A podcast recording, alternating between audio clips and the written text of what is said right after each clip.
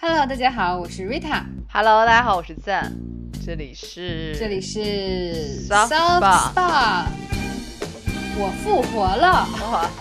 阳康了，终于。所以阳康就是你会觉得阳康是一瞬间的事情，还是就是你会觉得它是？我觉得是漫长的季节，是一个漫长的，然后逐渐的一个过程。因为，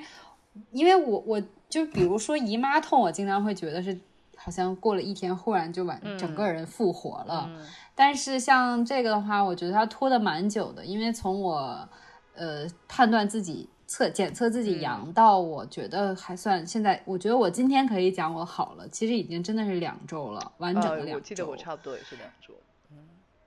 是的，然后就是这个过程中，其实我一直不舒服，包括昨天跟前天，我的嗓子还是会就是有卡痰啦，然后偶尔还是会咳嗽。那今天可能就是这种情况少了很多，但是在过去两周，我就是一直，比如说第一周要吃抗生素，因为我可能是那种就是叫什么并发的，因为我可能不只是呃有就是新冠的一些症状，其实因为我本身嗓子就不太好，所以我觉得我是有一些炎症的，所以我就抗生素啊、退烧药，然后还有就是莲花清瘟吃了。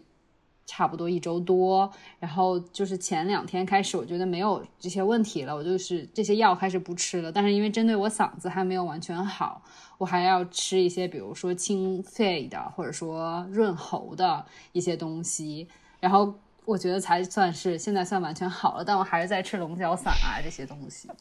哦，对，那你这 对对阵线对确实拉得很长。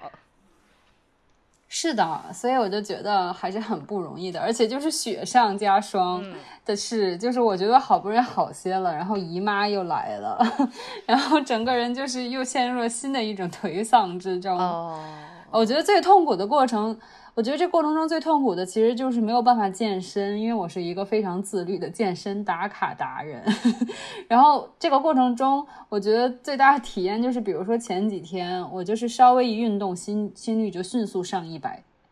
然后以至于我都不敢做，就是太有氧的，或者说稍微会，嗯，就是涉及，尤其是涉及无氧的，我就更不行。所以就只能拉拉伸啊，然后走走路、遛遛狗，可能就是我所有的运动了。但是我觉得，就是为了就是长时间的身体好一点的恢复，还是应该慢慢来，不要太着急健身。这样，嗯，好。然后我这周还有一个就是很想跟大家分享的新的经历，就是我第一次带我家的狗狗去游泳了，然后觉得非常有趣的一件事情，就是因为我觉得是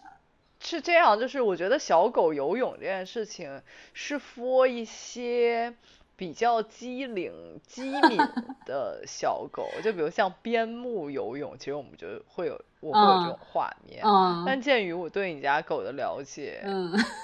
就感觉会很危险，对它来说。我我觉得你说的非常对，因为你知道我为什么会去让它游泳吗？就是我本身我去游泳的这个地方其实就是龙啊，因为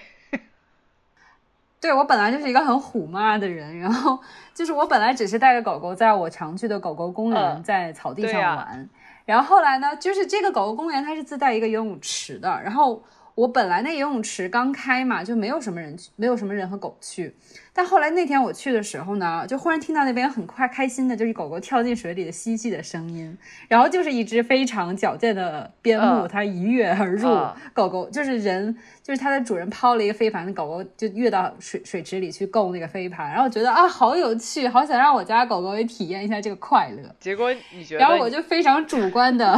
对，我想问说，所以你这么觉得认为它快乐吗？我觉得它可能真的不快乐，就是可能是我快乐多一些，哦然后我就带着狗狗去了，去了之后呢。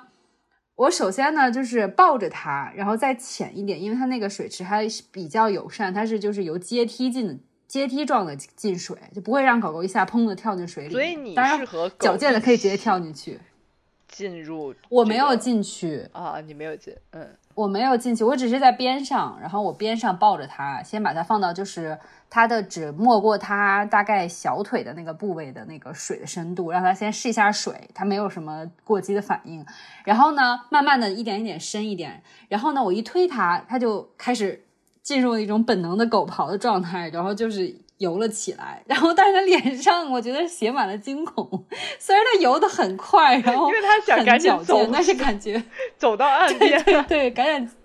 是的，他想赶紧结束这个这个过程，所以他就拼命的往前游。因为那个边牧，它游的时候其实更多的像是就是很有目的性的，比如说叼到飞盘，然后拿着飞盘去找主人。但是我家狗狗就是进去之后，就是那种感觉是在二十五米赛道拼命往前游，就要游到对岸的那种状态。然后大家很矫健的游到对岸，但是游到对岸之后，它因为个头比较小，它没有办法就是一跃而上跳到岸上。然后我还得就是比如说半道上，它就想想上来的话，我得把它抱上来。如果它是可以游到对岸的话，它是可以自己上到岸上的，因为就是两边的岸边都是有阶梯的。所以就是只是后来我总结了一下，可能更多快乐是我，可能狗狗没有那么快乐，所以我决定下次不要再再带他去了，或者说当我自己也在水里，比如说我也下水池，然后拉着它慢慢的玩一玩，可能对它的感受可能会更好，因为它我能感受到，比如说它在岸上还没有下水的时候，看到其他，因为有一只边牧，后来还来一只哈士奇，他们都在水池里，就是一会儿游跳下去，一会儿跳上岸。然后就是追跑打闹很开心，然后他在旁边就是呜呜呜的嘤嘤怪，就是因为他自己没有办法那么那么灵巧的做这些事情，他就感觉是很着急的样子，所以他多多少少还是有点怕，不敢自己跳下去这样子。对，嗯，对，可能是对小狗来说不是不是太友善的，或者说至少是需要主人去引导的。嗯，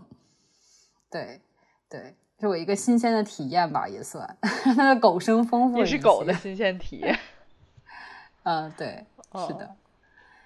那你呢？你这周有什么新鲜体验吗？我这一周没有什么新鲜体验，其实，呃，我唯一的新鲜体验就是我发现了我们就是工作的园区里的食堂。哦，就。就感觉你们那些时尚丽人聚集的那种哦，而且这个东边北京东边应该没有食堂这种东 这种地方。其实我根本我自从工作以来就从来没有吃食堂，就甚至我在大学的时候都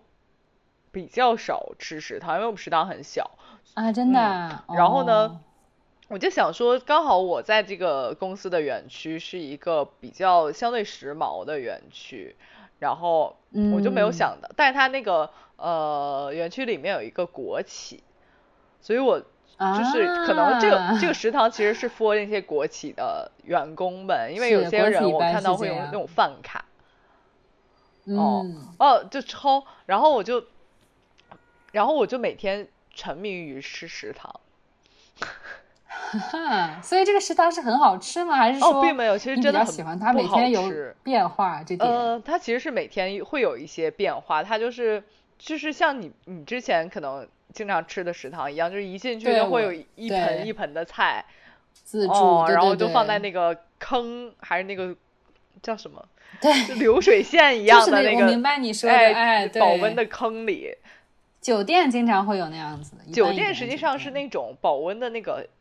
一道菜是一个道保温箱，你是那种高级的，你知道要是就我们普通一点的，我好喜欢那个坑流水线坑，然后摆着一排一排的吃的，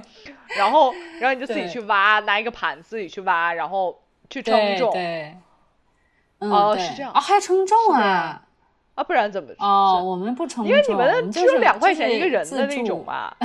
就我们又不是 国企员工，所以就他就是要称重。嗯嗯嗯。然后最开始我真的新鲜感非常足，然后我就甚至就每一次都打到非常浪费的程度。就大家可能平均下来，就包括男生，一般平均下来就二十多块钱，然后我基本能达到四十块。哦，我懂你，因为我以前在一个外企工作的时候，它旁边有个小餐厅，它不是食堂，那是餐厅，但是也是那种就是长得像自助餐，你刚刚形容的也是要称重的。然后我第一次去也非常新鲜，什么都想拿一点，然后就是重量一下就，对对对，超过男生。对，但其实不好吃，但我。就很很新鲜，我就去每天吃，而且我会发现这个食堂晚上也供饭，那就跟我们之前我在所我所在的那种国家单位一样，就是早中晚都有饭。对呀，这太好了吧！然后我每天都是下班之后去解决饭，就原来我可能还会稍微就是比如说。呃晚上会有事情，或者说你今天晚上，比如说我们要录制，或者我时间排的很多，我可能会提早一点就走了。然后现在为了吃食堂的晚饭，我每天都去准点才下班，你好，然后去吃晚饭，然后吃完晚 吃完晚饭，然后才就是欢欢喜喜的回家。然后所以我的这个吃饭的作息就非常非常固定。哦，这是好事。哦。嗯哦，而且因为它并不好吃，所以它其实 就相对会，所以相对会，我觉得就是让你的摄入没有那么多，就变很相对就是被动健康。但是你知道，比如说我之前所在的单位都是有食堂的，但是他们有个通病，就是都油很大，就是不一定重盐，但是基本上会重油。你你你在这个食堂会这样吗？我觉得要小心哦。嗯。我觉得它有一点点，但其实不多，就基本上不会说是非常清淡，但并不会特别多油。也有可能是因为我这个园区的国企并不是那种非常有钱的国 企。了解，了解，明白。但是可能它是要自负盈亏，而不像国家机关那种就是不计成本嘛？就是。对，不计成本。对我，我能理解你的新鲜感以及就是这个的好处，因为其实你上班每天很忙嘛，就思考吃什么这件事情，其实可以占很大一部分精力。所以这种食堂的好处就是不用你动脑去说你要就是去选什么，对你顶多就是在食堂选，反正就给你这十个选项，你就只能在十个选项里选。但是确实真的是蛮方便的，嗯。嗯，我替你感到开心。我我真的很爱食堂，希望你能保持下去。而且现在，因为很多时候吃食堂吃一阵就不想吃。不知道为什么，啊，我我觉得会，但不知道为什么，我其实就是就现在大学因为不让进了，我原来非常爱去大学吃食堂。哦，没准儿之后会开，然后会管管大学生借饭。我也有过这种经历。嗯，现在不能进，好遗憾的。OK，那我们讲完我们上一周的一些小经历之后，我们来讲一下。其实这周按理说呢，我们应该分享一些 culture highlights，但是呢，因为我们可以预告一下，下周会有一位飞行嘉宾加入我们，所以呢，我们想跟他一起讲 culture highlights，因为他是一个非常 culture 的人，他是一个非常文艺的，有很多就是 culture highlights 可以跟我们分享，所以我们留到下周。做 culture highlight，这周我们还继续做一期 money going 的分享，因为我们也买了一些些的东西。嗯，是是的，没错。那我先来分享好不好？可以，因为你的有点时代稍微有点奇怪。我我的东西为什么都被你讲奇怪？但是嗯，我经常我经常会就是对一些奇奇怪怪的东西感兴趣，但是我我自认为我这次分享东西还蛮实用的，就是。首先呢，就是我买了一堆的鞋垫，就是鞋垫这种东西，你大家大家一听可能就想说，这个女生为什么要买一堆鞋垫？但是鞋垫这种东西，在我的印象里，就是那种就是很老的老奶奶呀什么的，自己做手工来补贴家用的那种，就上面是红色的，然后绣了花啊之类的。对，不是这种，不是这种，就是。嗯，不是棉的，或者说线的，也不是说，比如说有时候我们冬天会买那种棉的，或者说就是绵羊毛的，不是那一种，而是说夏天我们不是经常会穿船鞋吗？女生或者是高跟鞋，女生就是皮，尤其是皮底的。那因为鞋里面的底是皮的话，它很容易就非常容易油腻，尤其是因为穿那种很就很油嘛，会变，因为就是很出汗，会有有会有污垢啊什么的，因为很多时候。高跟鞋也好，或者说是船鞋，因为它就是，嗯，怎么讲呢？口很浅，所以你即使穿那种，比如说浅口袜子，它也会露边啊，或者说袜子会经常脱，就是脱跟什么的。嗯，所以其实我之前就是会穿袜子，但后来因为我发现袜子有一个问题，就是你即使比较轻薄的，它要么就是露边或者掉跟，要么就是就是它会让你就是因为穿了一双袜子就会变得很紧，就是你穿进去之后就感觉鞋变小了。所以我后来发现了一个东西，就是我这周要分享的好物一，那就是木浆一次性鞋垫。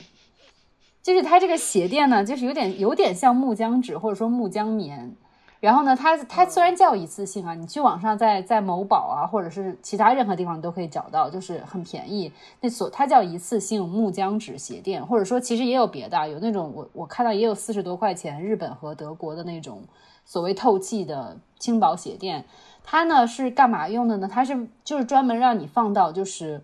呃船鞋或者说皮底啊，或者说比如说有些草编鞋底，你。希望能光脚穿，但是你又不想说，因为光脚产光脚穿产生了一些污垢什么不好清理的时候，你就垫这么一个这个木浆纸鞋垫进去，它非常非常薄，它就跟一张纸差不多一样薄，可能比 A4 纸还是要厚的啊。但是就是它不会说，因为你放进去之后再穿这个鞋，这个鞋就感觉变小了。嗯，然后呢，因为它这有点像纸一样的，所以你穿进去之后就感觉很清爽，然后又会觉得有点还有点轻微的。发凉的感觉，不过不会是真的凉啊，但是就是很清爽，有点像，甚至给我一点像竹竹凉席的那种错觉哦。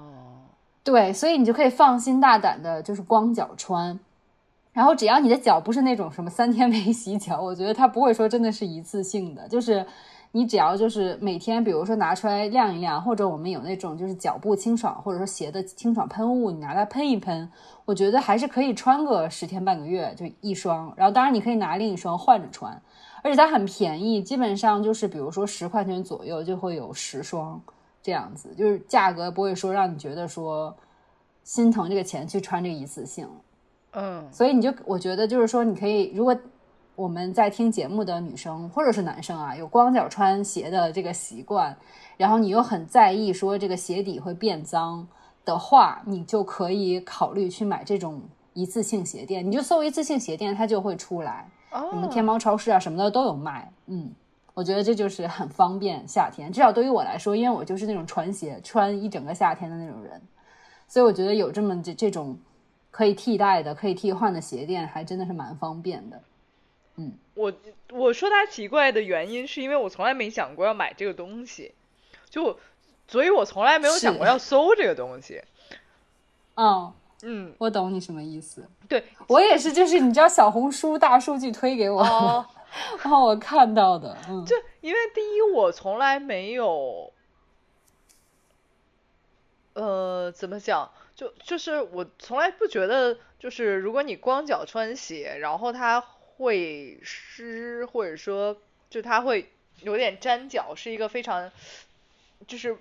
需要承待解决的问题。因为我觉得每次就是你你在比如说回家完了，你就可以用比如说呃酒精消毒巾或者湿湿纸巾或者那种喷雾去再清理一下。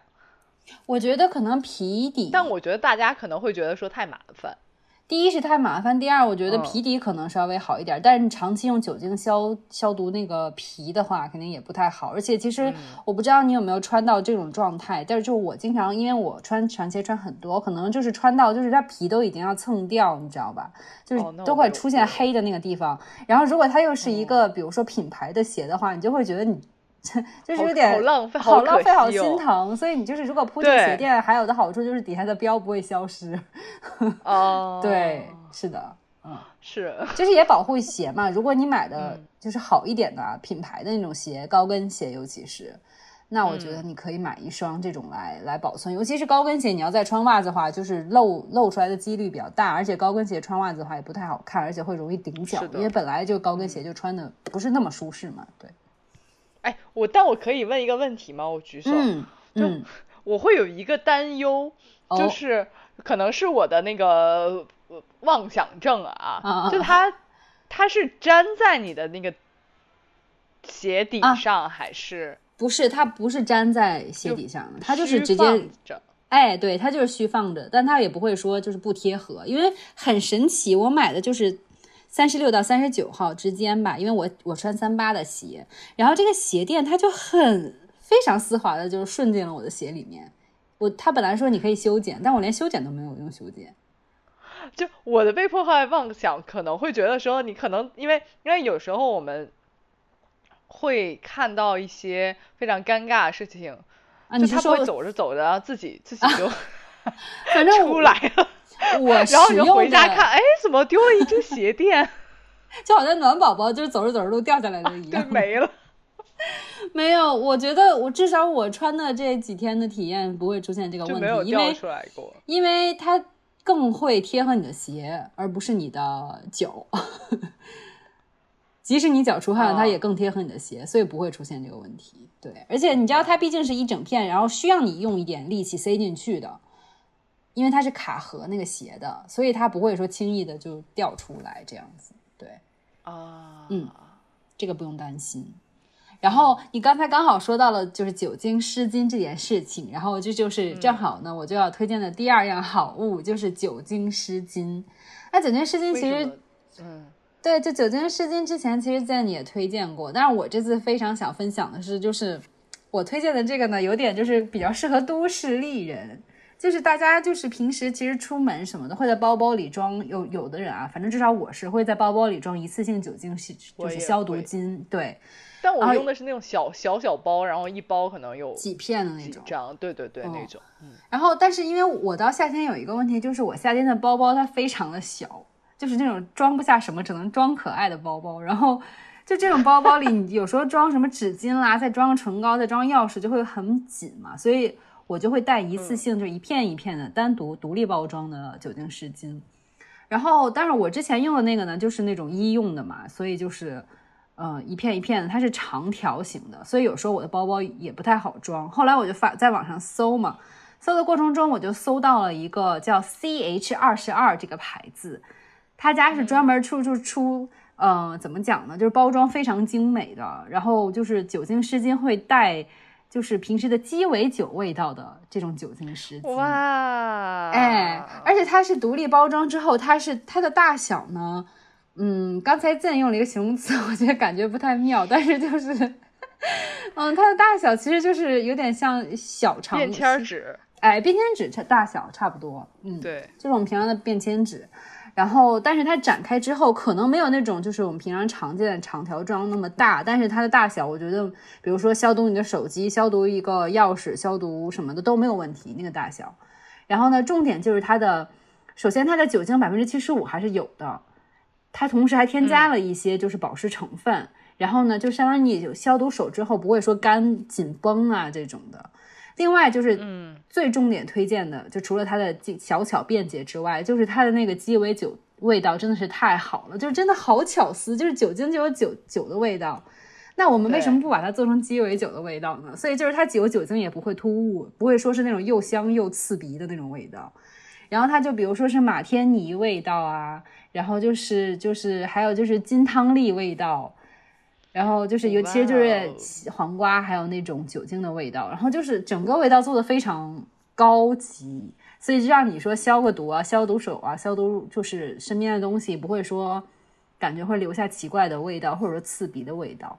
然后它又很小巧便捷，我就很想推荐给大家。然后它是一盒有五十片，然后四盒我可能花一百块钱，所以我觉得它就是可以接受。就是二百片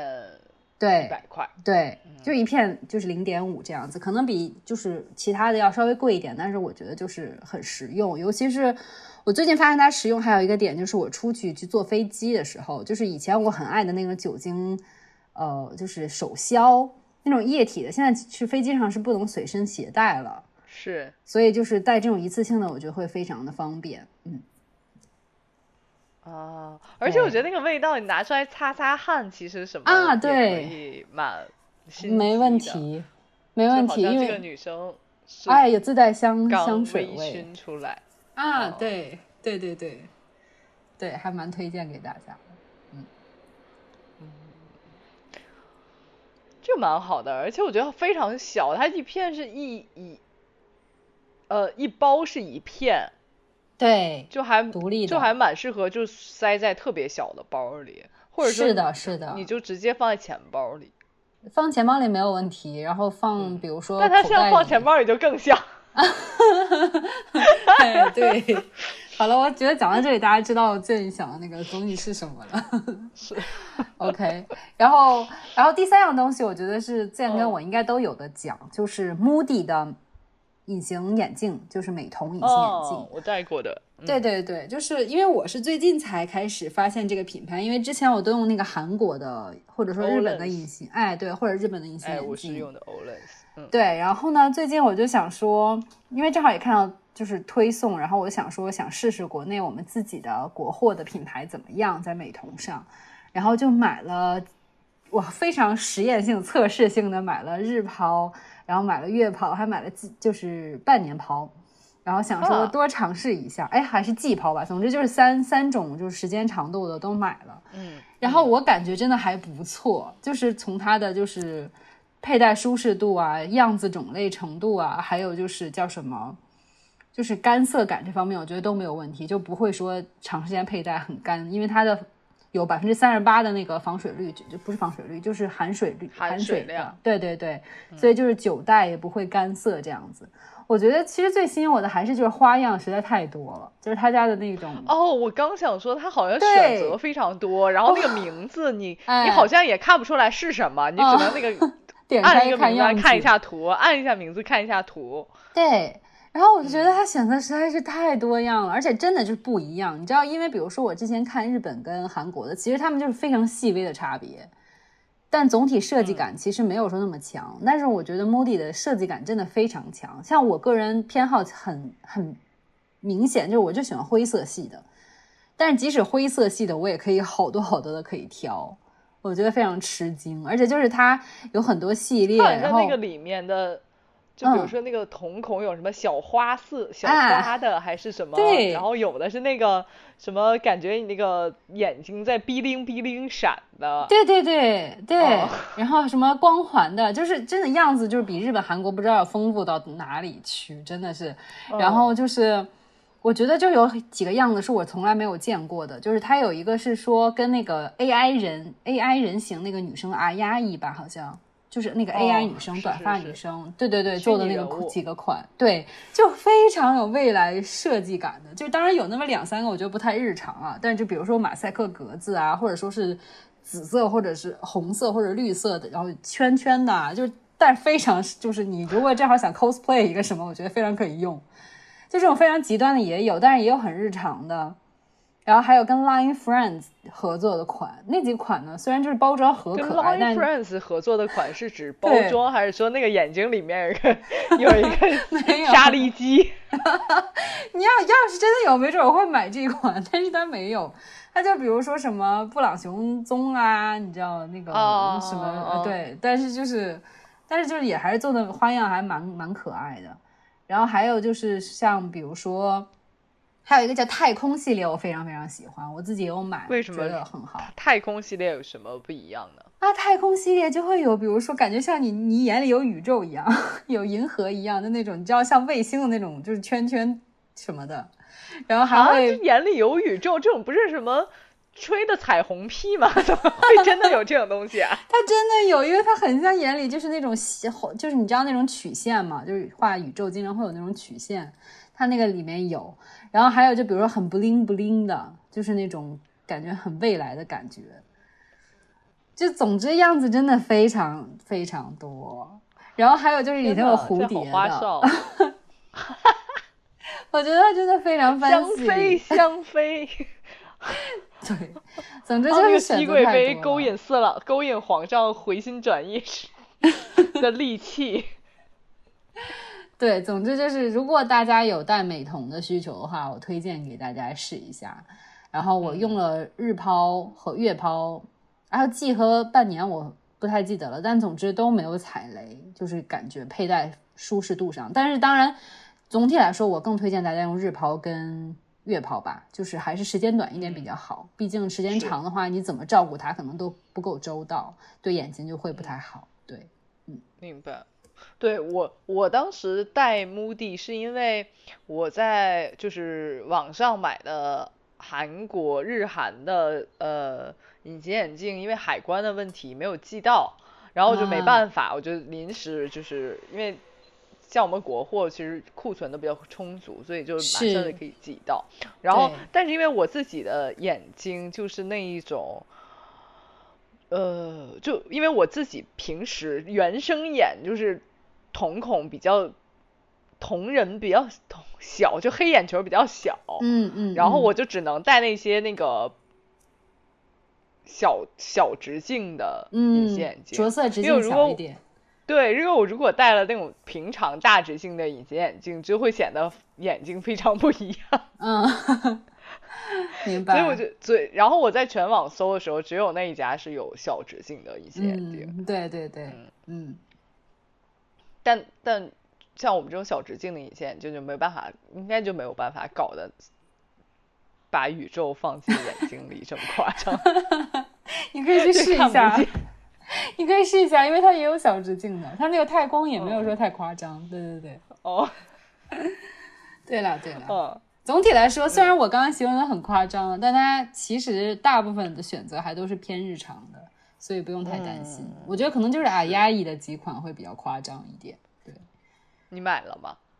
阿亚伊的我还没有买，我还没有买，但是就是已经在我的购物车里等，就是叫六幺八的活动，打算割一波。对。对，嗯，我很期待你，而且我觉得你买隐形眼镜，如果那个样式非常多的话，其实蛮有趣的，你就可以根根据你每一天不同的心情去戴隐形眼镜。哎，对的，对的，对。然后它价格日抛肯定会贵一些，但是月抛五六十一盒，我就觉得可以接受。对对，好像是更便宜，比日韩的更便宜了。一些，我觉得日抛可能没有更便宜，但是月抛月抛是更便宜。对，但是本来月抛就不会太贵了，是，嗯嗯，对对，因为没有太贵，其实我就觉得说，我都推荐大家，你可以一个月用四副，你就每每个月开两开两副新的，这样你就可以有轮换，不是每每一个月都用一样的。对对对，我我现在其实就是有两副在轮换中。对，哦，嗯，是的，是的，对，那 fancy fancy 真是都市丽人的推荐。对呀，那你呢？你你这位都市丽人推荐什么？我这位都市丽人其实并没有什么都都市丽人版的推荐，因为但我其实你刚刚说到红酒，就是酒味道，我其实也是猎奇。然后我前一阵子买了一一个就红酒的柔顺剂。红酒柔顺剂就是柔顺剂里有红酒吗？还是什么？它就是红酒味儿的柔顺剂。哇哦，哎，那那我感觉衣服洗出来好香哦。怎么讲呢？其实其实我一直没有在 Money Going 里面说，因为我觉得这个东西其实对我来讲有点踩雷啊。不好闻吗？就它，我刚说，我其实抱着非常大期待去买它的，而且它其实是一个就是我非常喜欢买的那种，就是。嗯，非常古老的国货品牌。嗯，OK。嗯，然后，然后等它到的时候，我其实就迫不及待打开闻了一下。嗯，就我期待的是那种稍微有点红酒的感觉，就是很，但它整体是香香的、很轻快的感觉。嗯嗯，但其实，嗯，我自己觉得我买的这个柔顺剂有点太偏红酒了，它 exactly 就是红酒的味道。啊，不好吗？就是你可以想象说，比如说你你在外面喝红酒，嗯，然后啊不小心洒在了衣服上，洒了一大片，然后你回家赶忙把它洗了，嗯，但是身上还留有一些红酒味，完了有那味儿了，对，exactly 是那个味道，你知道吗？就有点太像了，嗯嗯嗯，就我觉得这个事情吧，你也不能说这个品牌有什么问题，你只会觉得它有点太过诚实。我觉得，我觉得感觉只，我觉得感觉只是因为你这款它没有调好香，就是比如说叫红酒的香水，它它必定肯定还要加别的东西，不能只是红酒，就好像玫瑰味的经常也会加点别的。就就我们就下下一说下一趴说好了，但是呢，就同时这个这个我们就踩雷掉，但是目前我是因为。嗯，已经买了一大袋，也没有别的办法了，就只能把它用吧。好的，沉没成本。嗯，对，呃，但好就好在我我同时买了一个洗衣液，味道非常好。我不我不记得我没有有没有推荐过了，就在就是那个网易严选的芝芝桃桃，好像没有过哎，没有推荐过哎。真的我没有说过吗？因为这个这个味道是我就抵挡这个红酒柔顺剂的一个利器。哦，因为这个味道我真的我我已经买了大概两三次了，嗯就一直在用这个味道，就很夏天，就它就就是一股一股桃子，但是是清爽的。就是就是有就是有点像这个呃。有点像那个喜茶的那个桃桃桃桃的那个味道，啊，原来如此。桃子的味道，嗯，嗯，对，就比较夏天，所以我就觉得说，那混起来就有一点像加了酒的桃子嗯，的酒，明白。加了桃子的酒 OK 嗯，对，嗯所以就还蛮好的。嗯那其实其实还有一个我想推荐的，这其实也不算什么推荐，是因为我也是我最近的 guilty pleasure，就是我会发现成年后的我，也不算成年后的我，三十岁之后的嗯我，沉迷于喝 牛奶。为什么忽然有这个沉迷了？我我真的觉得觉得这很莫名其妙。哎，会是因为夏天到了之后冰冰的喝点牛奶很舒服吗？不是嗯，我沉迷喝牛奶这件事情已经大概一年多。啊，你你哦沉迷的会沉迷到什么程度呢？就是喝的频率会怎样呢？我现在我现在大概这一两周，我会刻意记了一下，我大概真的是把牛奶当做我唯一的饮料。哈，这么夸张？嗯天呐，嗯，哇，对我就是你知道山姆那个巨大个的，我忘了多少升，二点五升。嗯，我不记得。嗯，山姆因为我不喝牛奶大的就是一一呃，我知嗯道，就是一一一体的那种很大的一体的牛奶，我大概工作日五天就可以把它喝哦。天呐，哦，我就非常爱喝牛奶，但但很奇怪的就是，我小时候是一个非常不不爱喝牛奶的人。嗯，那为什么呢？你有想理由吗？我没想过，可能是我一直当时觉得我可能是要长个儿了，大家会觉得说什么三十岁窜一窜，然后我 对，然后我就就带着非常大的憧憬在在喝牛奶，认真的喝牛奶，但后来发现没长个儿，可能会长痘，会长说不准。脂肪。我那你有现在我推荐的真觉得就是在我喝喝很多牛奶过后，我其实很推荐大家几款我真我钟爱的牛奶。就第一个就是那个光明的嗯。新鲜牧场，但是大家要看好，一定是光明的新鲜牧嗯。场，因为蒙牛长得有一个跟它非常像的，我每次都都在我们家楼下小超市拿错，我们家楼下小超市偶尔会有光明的新鲜牧场，但我每次就是老离老远看，我说哎好像今天有，然后我就冲进去了，发现就是蒙牛的那一款，我没有觉得哦蒙牛不太好啊，就是嗯。只不过可能那个味道我不是那么偏爱。然后呢还有一个是我上呃，也不算是上礼拜，但是就是上礼拜喝的比较多，我就爱上了。它就是你可以在便利店买到，就是它是那种袋儿装的。但不是那种嗯叫什么利乐包的，它就是我们小嗯时候喝那种一袋儿一袋儿的那种牛奶。然后上面有一个特别，我都忘了是什么牌子了。然后上面，但是但是大家就认准上面有一个特别大的浓字，嗯，浓厚的浓吗？浓厚的浓，嗯。嗯，因为它真的就是奶如其名，你喝的时候就真的就是我每次都是健身完去买，然后然后就咬咬开就就在便利店门口把它喝完了，嗯。嗯，但真的非常浓，嗯，就不像那有的牛奶不是挺水的吗？啊，我不知道。啊，你不知道，但是我就是我，我觉得肯定大大大部分听到这儿的人都会都会跟我，就是中国小孩儿肯定都跟我一样有那个一样的想法，就有的有的奶确嗯实挺水的，嗯嗯嗯然后但是嗯它那个浓就真的非常浓。嗯，嗯了解。嗯嗯然后我我上一周还还喝了一个很有趣，因为它名字很有趣，所以我就呃买了，叫它是一个明治的调调和乳，然后但它名字特别有趣，叫铁骨真真。感觉就很补钙。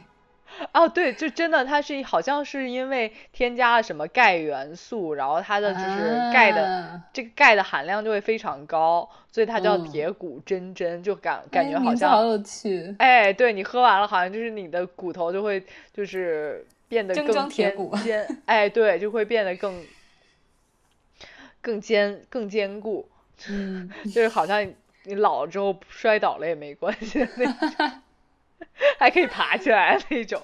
哦，但哦那个就有点像那种小时候喝的，嗯，调和那种，就是有点对调和乳，就小小时候我我不知道你记不记得，就是有一阵儿，加餐哦什么的吗？哎，对，就有一阵儿，呃。大家都说日本小孩儿要都会在课间喝牛奶，然后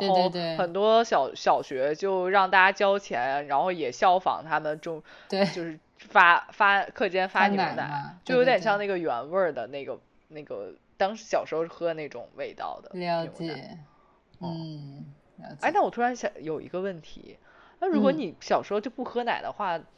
那我们当时课间发的奶去哪里了？你是拿回家。原味儿的，原味儿的我都跟给了别人，然后然后就是别人可能在第二天，如果是草莓或者巧克力的话，会给我，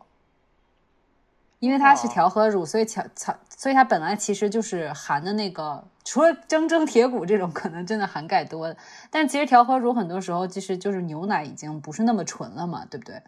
然后所以就是如果它是巧克又加了什么巧克力和草莓的话，它其实奶就就更不是那么的那个像奶了，所以那种我是可以基本上忍着喝下去的，或或甚至还觉得有点好喝的，所以基本上我是会把原味的给别人，然后我自己留那个草莓跟巧克力的喝。当年是这样的，种冤大头会跟你这么换啊？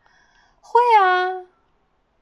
会啊，也有的时候也不换，直接给人了，因为我就不喝原味的。好，对，嗯嗯哦。嗯然后另外说起来，就是呃，我每次去山姆买那个大桶的牛奶，喝完了之后，我那天在小红书上看到一个 tips，就是呃，那个你把它一个牛奶桶刷刷干净，然后、呃可以用来泡一次冷泡茶。啊，是个小 tip，嗯哦，学到了。我后来觉得是真的非常机智哎，嗯，确实可以用那个瓶子来装，而且那瓶子因为非常大，所以嗯。就蛮方便，就不像说我像我这种这种瓶子，其实说大不大，说小不小，就感觉好像，嗯，并不适合家庭装的东西。对，刚才见拿的是一个五百 CC 的瓶子，对，差不多四百一升一升的，一升啊，哦，一升一升的，，OK，嗯了解，嗯，所以所以大家就说到这儿，就只是说一个小 tips。嗯 OK，那我们就是把你勾引就这么，我就没有其他的分享了，然后我们就愉快的结束这一趴之后就到了我们嗯第二季第一期的，Tips of the week。然后呢，我们这周的 tip 呢，就是我们想说，这是第二季嗯第一期，一个新的开始，那我们就应该一个积极向上的这个 tip 来来开局。然后呢，刚好呢，现在现在是快已经半年了，二零二三年已经过半了，我们就想说，你在年初定的新年计划实施的怎么样了？现在我现在向你提问，你实施的怎么样我？的年初计划，呃，实施的程度是我现在已经不记得我的年初计划是什么了。实话说，我也是。哦，就说起来真的很惭愧，就其实我们年初大家都会定，就是所谓的新年嗯目标，而且我们两个也都认为定新年目标这件事情是好的，对不对？就是人总要有点盼头，或者说对自己有一些要求的。但是很容易就很，我觉得发生在很多人身上，要么就是根本不记得自己定过计划了，要么就是其实比如说我当时我记得去年吧，我曾经定过一个计划，说每个月读两本书，但是结果其实我可能一年下来就就读了两本书，那倒不至于，就比两本多一点，但是肯定是不够，比如说二十四本的。呃所以说我后来就是总结了一下，因为我明明是一个就是计划达人，或者说我喜欢就是完成一些目标的一个人，为什么我却经常达不成这种目标？后来我反思了一下，就是我你是不是因为每没有每天就是有一个 reminder 自己？我觉得是这样的，嗯，我觉得是这样的，所以就是刚好就是借这个我们两个反思的 这个契机，就想说。虽然我不太擅长就是做这个所谓的新年愿望的达成，但是其实我平时呢，就是做清单也好，或者做计划也好，还是完成的蛮好的。那我可不可以借鉴一下？就是，然后我们来做成一个所谓的达成一个小目标计划，怎么样？我觉得就是是一个，就是对于下半年六月到十二月的一个亡羊补牢的动作。对，啊，对对。就是对，我们就是还是要就是是制定目标，然后看能不能完成目标。但是我就是觉得说，我们也不要马上说立一个，就怎么讲，说六月到十二月的一个新的目标。我觉得这个如果现在列的话，等等你大概十一月问我的时候，我仍然不记得我我在五月二十八号到底录录录了什么 目标进来。但是我又觉得有没有什么就是方法。是你成功过的，然后比较比较能拿来借鉴的方法。嗯嗯，我觉得我还是蛮有的跟大家分享的，因为我在去年其实就是年底的时候，曾经就是做过一个小目标，然后呢，我也就是成功的完成了这个小目标，所以我就想说拿这个。来跟大家分享，就是如何达成一个小目标。我后来总结发现，我之所以能达成，而我的新年愿望达不成，是因为我达成的那个目标它够现实，并且够具体。它，你是指说它够现实，是指这件事儿是一个不像说我们特别宏大的，比如说我要成为一个更好的人，better person，或者说我要变成一个更聪明的 人。对。或者它是一个相对很真实的，比如说我要在今年挣够一百万，啊，当然就是大家，但其实这个，但其实你刚工作一年，按大家的收入水平啊，就比如我我在今年要挣够 十万，对对对，哦，或者就这种，嗯，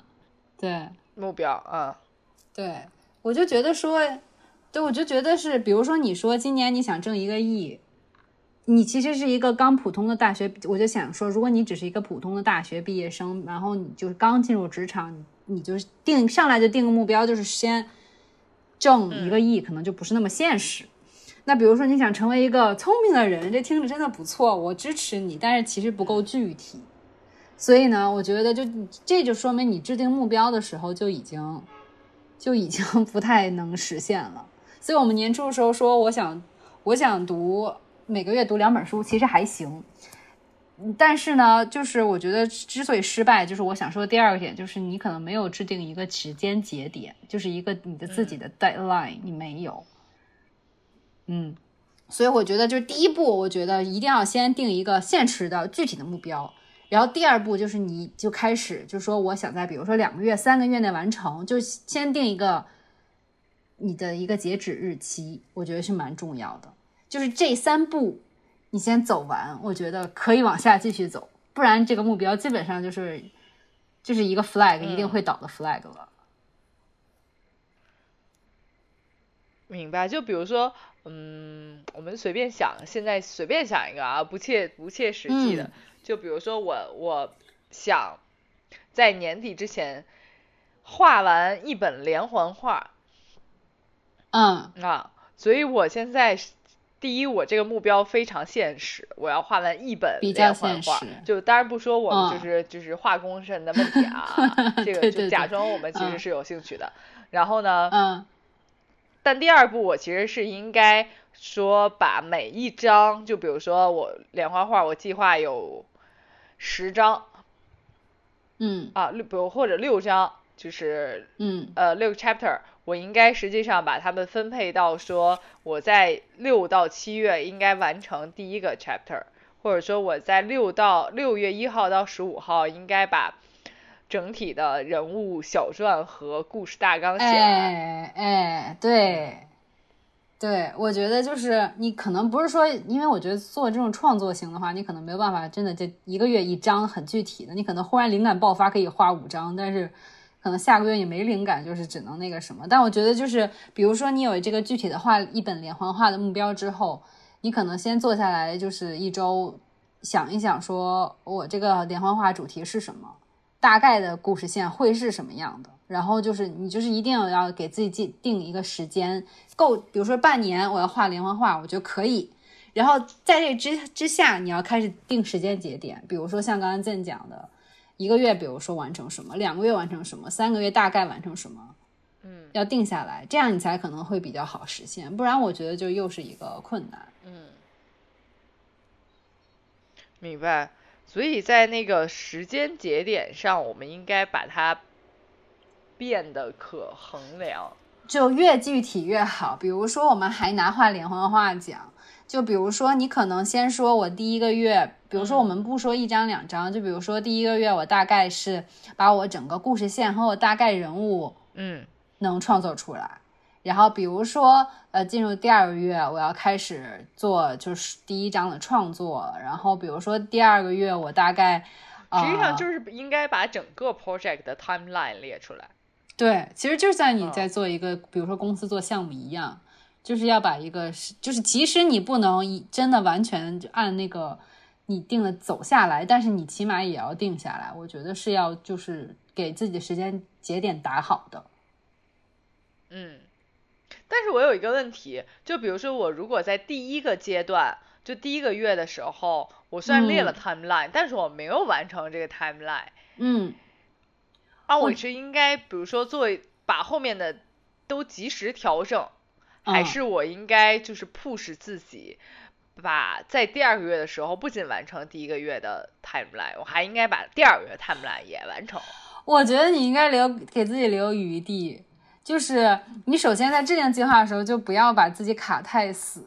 然后呢，同时就像就像你说的，比如说你到了第一个月的时候，你发现你没有完成，比如说。啊，人物故事设计，但是你没准完成了一些别的什么事情，你可能把第二个月、第三个月或者甚至第四个月的事情能先完成一点，完成一点，就是你，我觉得是可以做调整的，而不是说 push 自己一定要很死的按照你当初最初的设计来做。尤其是我觉得是，如果你这个目标是关于创意的，那很难说就是定的非常死，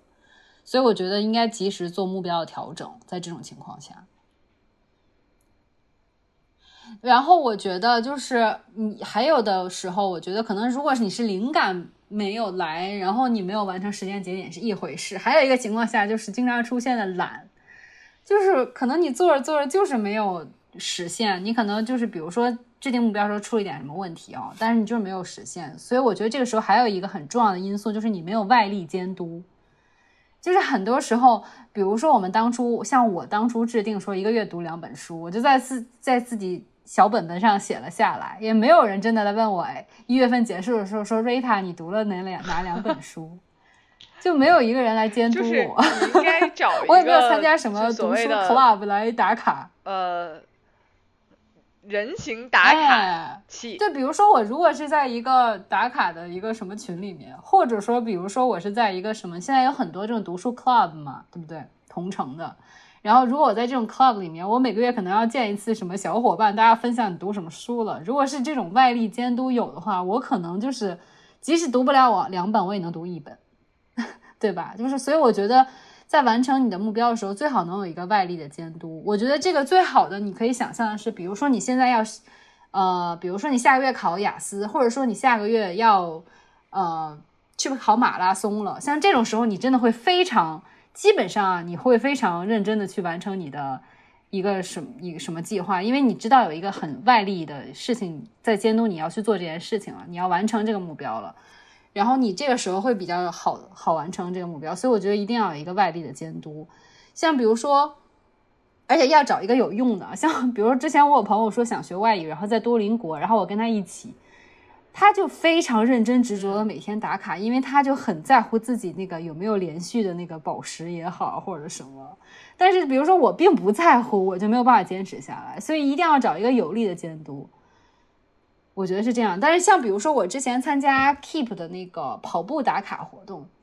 那个我就非常在乎我有没有拿到那个金牌，就是虚拟，虽然它是虚拟的金牌，但是我很在乎有没有那个金牌。我觉得这还不如宝石。但是我就举个例子嘛，就是对你来说非常有诱惑力的一个外力监督，或者说一个什么，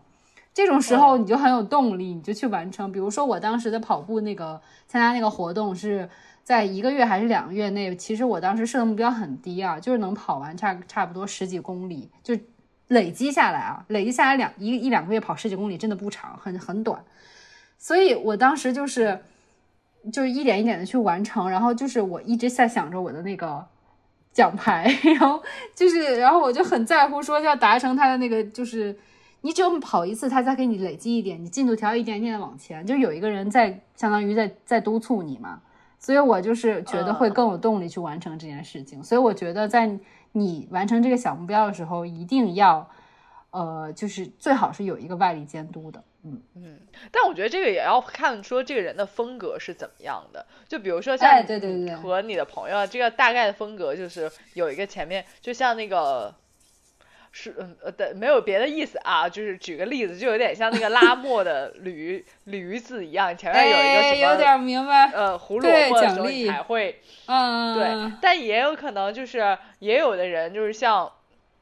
我一样，就比如说我完成一点点东西，我我就就需要有人在旁，在我旁边帮我鼓掌，嗯，啊，才会才会对对对对，然后也有可能像我另外一个我，就是对，有时候其他的表情一样，就是就是很怕别人嘲笑我，所以我就需要 哎也可以，所以我就。需要努力完成这件事儿，让别人不再嘲笑我。哦，对，就比如说，你就找一个，像比如说你找我说瑞塔，请你嘲笑我，隔两天来问我一，对，就是如果我没有达成我这目标，请来嘲笑我。嗯，对对，就这种找到一个适合你，找到一个适合自己的方式去 push 你完成这个小小的目标。而且我觉得这种这种方式也不不一定说，比如说我我不会告诉瑞塔说我是我在嗯。比如说，我不会告诉瑞塔说我在十二月要完成一本连环画，我可能就告诉他说我本周要想出一个有趣的人物性格。如果我做不到，你你你就来嘲笑我。哎，够具体，嗯，哎，就是这样的话，就比较说就在你一个非常节小的节点下，你就会收到那个反馈。对对对，哦，对，是的。对，但我觉得也有可能有的是那种，就是完全就是我我有我心中有一个大的梦想，而且有那种玄学说，我有大的梦想，我不能告诉其他人，不然就实现不了的，嗯。的人，我就建议你们就是找一些那个电子朋友，就比如说你可以那个在 A P P 里每日写下你关于这个做这件事情的呃感悟或者是进度。因为现在很多 A P P 是做这件事啊，做这个事儿，做这个功能的。是的，是的。你有推荐的吗？啊，我我自己在用的是这个叫做目标地图的一个 A P P。啊。哦，但是很多 A P P 实际上是跟目标地图 A P P 差不多的，就你其实就是列一个目标，但但我觉得不好的点就是它没有办法说让你量化说。就就是你在 A P P 里整个把它目标做成小目标，你可以写下来，但是没办法就是呃直接去量化它，你不可能在每个月去，它就会帮你衡量，你可能自己去衡量你自己做到了什么程度。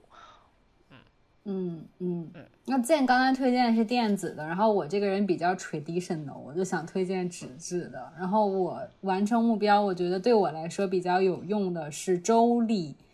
就是我相信大家也有用过，比如说是一个本子，它是按周划分的。然后或者说是，然后我我之前买过一个，就是一页一页的，就像一张一张小卡纸一样，就是主持人手里拿那种提示卡纸一样大小。然后它其实就是画，你自甚至可以自己手画，就分成七天。然后你可以就是，比如说，尤其我们刚才讲的小目标，基本上它比如说六个月也好，其实就是很很多周嘛。然后你就。你就可以按周，大概是每天写什么，或者说这周完成什么，或者这个月，其实你都可以打节点去做，然后所以就可以大目标、小目标都写在里面，我就随时可以查看。如果你是一个喜欢纸的人，我觉得可以去去用这种纸质的。哦，是的，嗯嗯，对。但是我觉得这件事本身其实就是一个 project，就是你就是需要，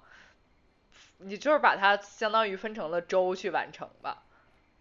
嗯，去量化是这样自己的，的东西嘛。嗯，是的，是的，是的，嗯，对。但仍然我觉得说也不至于太 push 自己，就是就是我设置了这个目标，然后我没有完成这个目标的时候，我就非常心灰意冷。我觉得天呐，我真的是一个好失败的人，我连每周的目标都完不成。其实不一不一定，也不要这样，就是有抱着这样的想法。因为我如果是因为我觉得很很多时候就会有这种想法，就是我这一周没完成就算了，这个目标就算了，我肯定就完不成了，因为我后面进度都 delay 掉了。会有会有啊，就也不用太 push 自己，就是就你大概比如说十二月份你完不成这个连环画，你就可以把这个如果这个目标不是一个特别像有有你要出版了，有人在催你稿，对，就是。或者说我明天就就是必须下印厂了，我这个宣传就宣传赞变成伟 大的那个漫画家已经宣传出去，你不出版就要开空窗了。就是如果不是这样的目标的话，我觉得也不用，你就可以稍稍的往后拖延一点，也不是一个特别大的问题。就不要说我轻易的在两个两周之内没有完成这个事儿，我就算了。这目标后来会想说，这个目标不实际，回到第一步，再再列更实际的目标，如此如此进入死循环。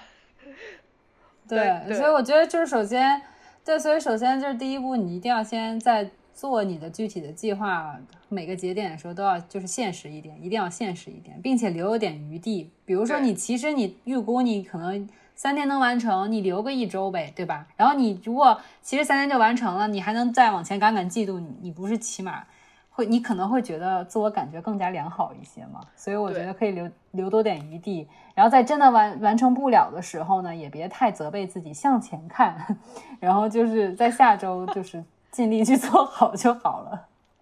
对，就不要太 push 自己，就一你一定要说，一定你是在这个完成计划的路上。